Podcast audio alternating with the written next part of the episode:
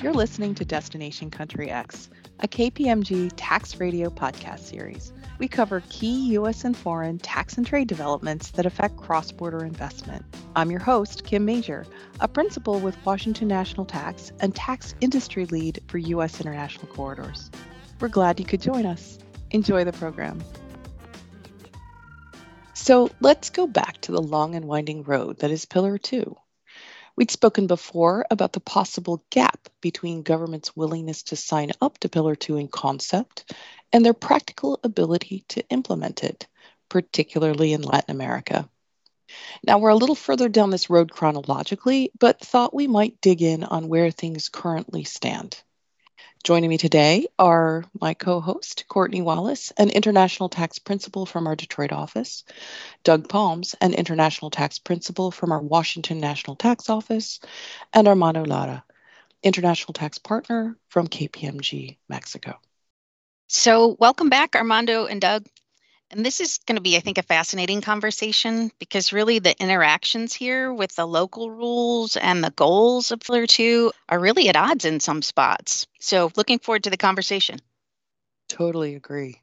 So, let's start with Mexico, a jurisdiction that has signaled both the will and the way to get Pillar 2 done. Armando, has there been any movement in Mexico regarding Pillar 2 legislation? Thank you so much. Basically, Mexico has mentioned unofficially in some specific professional forums that they are revising all of the proposed legislation by the OECD in relation to the implementation of Pillar 2. Definitely, this is something that they are revising carefully because it represents a very huge challenge for tax administrations in order to administrate them. They are saying that all of these articles and provisions have to be revised in the way that they can allow the tax administration to have an easy management of those package of rules. Up to now, we have not seen any formal procedure in order to start the discussions, or at least a draft legislation proposal to the Congress. We can expect that if they want to introduce those rules this year, will be in September when the Congress start again the ordinary a period of sessions. And if they want to present something, will be in September. And we need to see if the decision is to go for the whole package of measures mm-hmm. or only to introduce the qualifying minimum top-up tax in Mexico in order to protect the tax base. And actually, Kim, I have to guess that probably if Mexico wants to implement Pillar 2 and introduce a UTPR measure, has to be in a different law, not in the income tax law for one single reason. We have to take into consideration that the income tax law has now a tax base that is determined by the income that has to be considered as taxable and expenses that are considered as deductions for tax purposes. Mm-hmm. The law does not make any reference to the financial statements in order to have an, a tax base in order to calculate an income tax. So in that regard, what we need to have in Mexico is to create a new law with a new tax saying that the tax base will be based on the financial statement with the adjustments, etc., blah, blah, blah. And there will be some specific limitations in the deductions because we need to take into consideration that Mexico has in the tax area certain concepts that are deductible that they are not impact in the financial statements, such as the adjustment for inflation, for example. So in that regard, they have to build an, infrastructure, I have to say, where they have to put it, these different elements in relation how this pillar two is operating and try probably only to make a link between this, these two legislations in order that in the absence of a result in one, this triggers the operation of the second legislation. That doesn't sound like an easy task, or at least it wouldn't be in the United States. So, anything else, Armando, as we think about the challenges, maybe from a Mexico perspective on certain pieces of this? Basically, one of the key questions that many people have raised is what happened with the maquila industry. We have now the, the safe harbor rules saying that you have to pay 6.5 on the value of the expenses or 6.9 on the value of the assets. But that you have the problem is when you have an, a principal located in Switzerland or Luxembourg, we are saying that notwithstanding that for purposes of the treaty, you will have a PE, in Mexico, we don't recognize an PE. So there will be a residual part that can be stateless income. And who will be the one that has to tax this stateless income? In absence of a rule now, probably when the Pillar 2 will be set up or will be entered into force in Switzerland or in Luxembourg, we are assuming that the residual part that Mexico is not taxing, taking into consideration that the formula probably is only catching the actual functions and that's all. But there will be a residual that cannot be taxed in Mexico. This will be subject in Luxembourg or in Switzerland, depending where is located the principal, if they have implemented the Pillar 2. Unless Mexico in the future will implement the qualified minimum domestic top-up tax in order to be sure that any single income cannot be treated as a stateless and will be attributable to Mexico and subject to this part. This is one of the discussions that we have seen in the maquila industry. The other one is what happened with the carve out? The carve out will be enough in order to consider that notwithstanding that probably you cannot reach the 15% with a carve out, taking into consideration that, that the maquila industry is very high intensive in labor. And notwithstanding that the assets are not recorded at the level of the maquila, the maquila is the one that has the economic exploitation of them. So in accordance to the rules, we need to attribute that to the maquila, and therefore we need to make a calculation on that, what would be the value. How I can treat the assets. The assets normally in a maquila situation are on consignment, mm-hmm. are recorded in the books of the principal. Right. The maquila only receive them. But if I follow the rules of attribution of profits of the permanent establishment, if you want, the economic owner of that are the maquilas. Why? Because the economic exploitation of them. So do I have to take into consideration those assets for purposes to calculate the carve out in relation to the maquila industry or not? And what will be the value of depreciation? Because actually they don't have value of depreciation because it's on the consignment this is this is a very good question. So I see you. Wow. That there will be a lot of questions that we need to resolve in that regard, but I don't have the answer now. Ah, that's we, okay. we have so many maquilas as I think about where we sit and kind of Detroit and the autos, just thinking about how significant that would be for so many, because we have a bunch that are not US owned for sure. That was a huge move. We have got many that are held outside the US. And if I think about that unallocated portion that we would be allocating toward a Mexican branch, that's interesting to see who's going to get that if Mexico chooses not to do the QDMTT, right? Is there any way that if there is an stateless income and the principal is located in the United States, GILTI rules will apply on that stateless income, I assume, or not. I don't think so. CAMT maybe, but not GILTI, because GILTI looks at the tested income okay. swimming around the CFCs.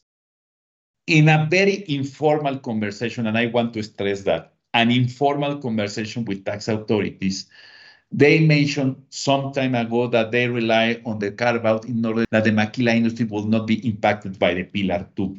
But I am not quite sure if it's true or not. We need to wait and see what will be the final math on this. So just make sure I'm understanding then too. As I think about the general maquila and the principal, let's say it's US and the principal's paying its portion, and I've got a reduced rate in the maquila at the 6%. percent mm-hmm. Is the risk then too, when I look at the maquila from a pillar two perspective, just on a standalone, it's going to be too low tax? Could be depending. Okay. We, we need to check what is the math that we need to do. Basically, is what the financial statements are saying in relation to the maquila activity and the taxes paid. we need to calculate the ETR with a different base. That's the problem. Right, right. So probably the math is okay and there is no problem at all. But probably the math says no, you are not reaching the 15% with the amount of tax based on the calculation of the 6.5% of the costs of expenses of 6.9 uh, the value of the assets multiplied by your income. You have that amount multiplied by the 30%. So probably there will be situations if they are paying under safe harbor rules, the tax to be paid is so high. That's why they are leaving the Maquila program and they are becoming as a toll manufacturer because it seems to be that is cheaper yes. operate that way yes. instead of to keep with the safe harbor rules. So the math, we need to make the math. Yes. Speaking of maquilas, there are other kinds of arrangements where the income tax is agreed between the government and the taxpayer up front, right? So, for example, if a government is obligated under a mining concessions or legal stability agreement with a specific taxpayer, they can't just raise tax no matter what they've said to the OECD, can they? Exactly. No, I know, for example, the stability agreements in Peru is exactly an agreement between a company and the government in which you sign a contract with the government saying that my tax regime will be the one that is contained here, and you cannot change in any way for the following 10 years. And this is something that is uh, protected by the Constitution. So the potential impact that you can have in Pillar 2 is if the country establishes an qualified domestic minimum top-up tax, and as a result of the calculations in a scenario where this company that is protected by these stability agreements is not reaching the 15%, the government has not the right to apply the qualified minimum top-up tax because there is a constitutional protection for the company. Mm-hmm. So in that regard, it will be impossible to do that. Also, for example, in the case that we assume one country that has these kind of agreements, in its jurisdiction, they have implemented the full Pillar 2, and there is a UTPR mm-hmm. that has to be applicable at the level of this company. It will be impossible to do that because the agreement will protect them. The only way that I see that the government can ask for more taxes will be if the stability agreements only cover certain type of taxes and they qualify the Pillar 2 taxes as a different one from those that are contained in the agreement. So that's problem number one. And I think that even if they manage to find a way to impose a QDMTT on those taxpayers, there'd have to be some kind of give back, right? As a contractual matter, even if not as a constitutional one. Yeah, I'd have to agree that those taxpayers aren't likely to suck it up with respect to more tax, whatever you call it. I think I'd have to have a give back of some kind, but I guess that in and of itself could cause some issues. So, Doug, creditability under Pillar 2, that's a given at this point, yeah? Yeah. The guidance that is coming out of the OECD on Pillar 2 give a clear indication that QDMTT should be creditable taxes the US hasn't necessarily settled, at least in public, on whether or not these QDMTTs will be creditable for the US for 901 purposes, right? 901, 960 purposes, right? There's been no formal guidance on what's going to happen in our U.S. foreign tax credit rules for QDMTTs, but I think it's widely recognized that they will be creditable taxes because they're just income taxes imposed by the country. They're just another formulation of coming up with an alternative tax. But again, I think we're very confident that those taxes would be creditable taxes. Assuming you get to that, then I guess the give back then poses subsidy issues. Yeah, exactly. So that would be a major problem if there's a direct link between QDMTT or a tax increase in a jurisdiction and a promise or a clear indication that that's going to be offset by some other benefit, whether that's a reduction in another tax like a payroll tax or an excise tax, or some other financial benefit given from the government in terms of concessions or being given other benefits in form of use of facilities or access or whatever it is, any kind of benefit that can be measured. If that is tied to this increase in tax, then you have a subsidy issue there's a huge assumption we're making that a give back is even possible. It sounds like Armando thinks it generally isn't, but even if you could squeeze in a top up, I don't know if taxpayers will just take it on the chin without one. Those uh, agreements are basically very well detailed in the agreement. We need to ask somebody from LATAM if there is this flexibility or not. My understanding is there is no flexibility at all. And then I guess the issue is whether if a local QDMTT is not possible for constitutional or other reasons, other countries could pick up the top up under a UTPR. Yeah, and I think the constitutional issues get even harder there. So, Armando, if a Mexican entity was sitting on the same org chart as, say, an entity with a mining concession or a legal stability agreement, would you foresee difficulties for imposing a UTPR? In the case of Mexico, the income tax always has to take into consideration the changes on the patrimony of a company. Mm-hmm. In this case, a company is obliged to pay a tax because there is somebody else from the group that it doesn't reach the minimum tax. So there is no modification at all in Mexico why you have to pay that tax. If you follow all of the jurisprudence and court decisions in income tax, this will be very challenging for the tax authorities trying to implement this as an income tax or, or as a link to an income tax, because the principle of the income tax is you have to change your patrimony. And mm-hmm. in this case, it's not happening. And it'd be one thing if we were looking at a minimum tax of some kind when you're, as you speak about patrimony, above the incidence of the low taxed income. But if you're cross chain or you're below the incidence of the low taxed income, so it is a direct or indirect parent with respect to which you're paying a top up tax, that just doesn't work. I mean, those entities are never going to generate income directly or indirectly or share value for the UTPR taxpayer. And so it just gets very problematic in terms of that top up function. Now, but you do, though, have the deduction disallowance piece of the UTPR at least. And the deduction disallowance rules, if I recall, they looked at the ETR with respect to the income paid, the income that generated the deduction in Mexico, and not the ETR of the payee entity, and mm-hmm. certainly not the ETR of that payee entity blended with the ETRs of other payee entities Correct. resident in the same jurisdiction. So that could go either way, right? You could be on the bad side of that, you could be on the good side of that in terms of whether the deduction disallowance rule in Mexico is stricter than Pillar 2, but it would just be a payment by payment determination. So, yeah, that's really a tough one. Correct. That's the way that you have to calculate the ETR transaction by transaction and this is something that is crazy because there is no rules how you can attribute the part of the expenses that the recipient of the income is putting in place in order to get the income. And right. this lack of rules of attribution, this is something that you can in legal uncertainty, and there is another argument in order to raise constitutional problems.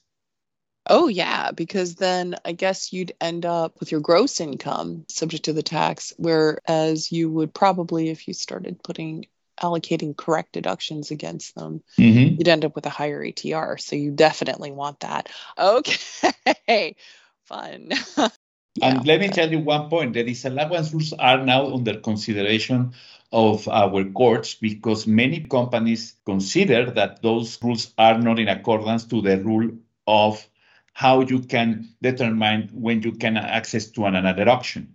Basically, mm-hmm. because you are relying on the level of taxation of a third party in order to say that you have the right to deduct. And the problem is what happened with the sequence payments in which you have and a second payment, and there is something in which you are saying, depending of the tax legislation of a foreign country, your deduction will be applicable or not in those bases, there has been a lot of challenges now in Mexico. The, the court has not resolved yet this matter, but nevertheless, as you have said, this piece, at least, of the UTPR is now in operation in Mexico, and we need to see what will be the final result in courts. But then mm-hmm. there's a secondary question about what the U.S. is going to do with UTPR taxes. Are they going to credit those taxes? Right now, I guess the view is that they're not creditable taxes because they're not taxes on the income of the entity, they're tax on somebody else's income. And from policy standpoint, does the U.S. really want to subsidize all these other countries' taxes that are not imposed on their income, but again on another country's income that's low taxed? And so there's real questions about the creditability of UTPRs. Another issue is if a country decides to implement a UTPR not through an income inclusion rule, but through a deduction disallowance, which was the original formulation. It was originally the undertax payment rule. The fact that a country would deny deductions in these situations, if it's a deduction that's one of the listed significant expenses in the 901 regs, does that jeopardize the creditability of the tax because you might violate the cost recovery requirement? And the proposed regs liberalized those, but they didn't go into this at all. And although, from a cost recovery perspective, wouldn't you say that there's a public policy exception Although I guess it's not really necessarily base erosion as much as it's a min tax, but I mean Exactly, exactly. I guess you could say a min tax is consistent with our GILTI rules, but that's not exactly apples and apples here. But yeah, you're right. It's possible to come up with public policy arguments for why the country is denying the deductions when it applies to UTPR, but it is uncharted territory. We don't know for sure. If the US, for instance, does not want to credit these taxes, this would be a way to do that. Right. I wonder, you look at the EU directive, the mm-hmm. Pillar 2 directive, and they took a little bit of latitude there by saying, well, if we have member states, and they do, that don't have enough Pillar 2 taxpayers within their territory, then perhaps they're just going to defer the application of Pillar 2 or the implementation of Pillar 2 within their territory for what is it, six years. I wonder if anyone has looked at that and thought, you know what, some of these jurisdictions may have the exact same situation where there just aren't that many that when it comes right down to it, they can't do it. But in any case, even if they could do it, as you say, under the constitutional or under contractual obligations, if they could find a way to do it, there would still be a tremendous amount of implementation costs, of administration, of compliance, of enforcement. Just a nightmare for a very, very small handful.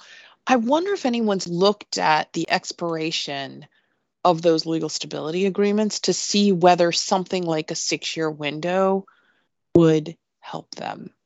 Because if I were them, I'd look at the EU and I'd say, if Paris didn't jump up and down and scream about the EU doing this, we're not going to do it for a day sooner than six years.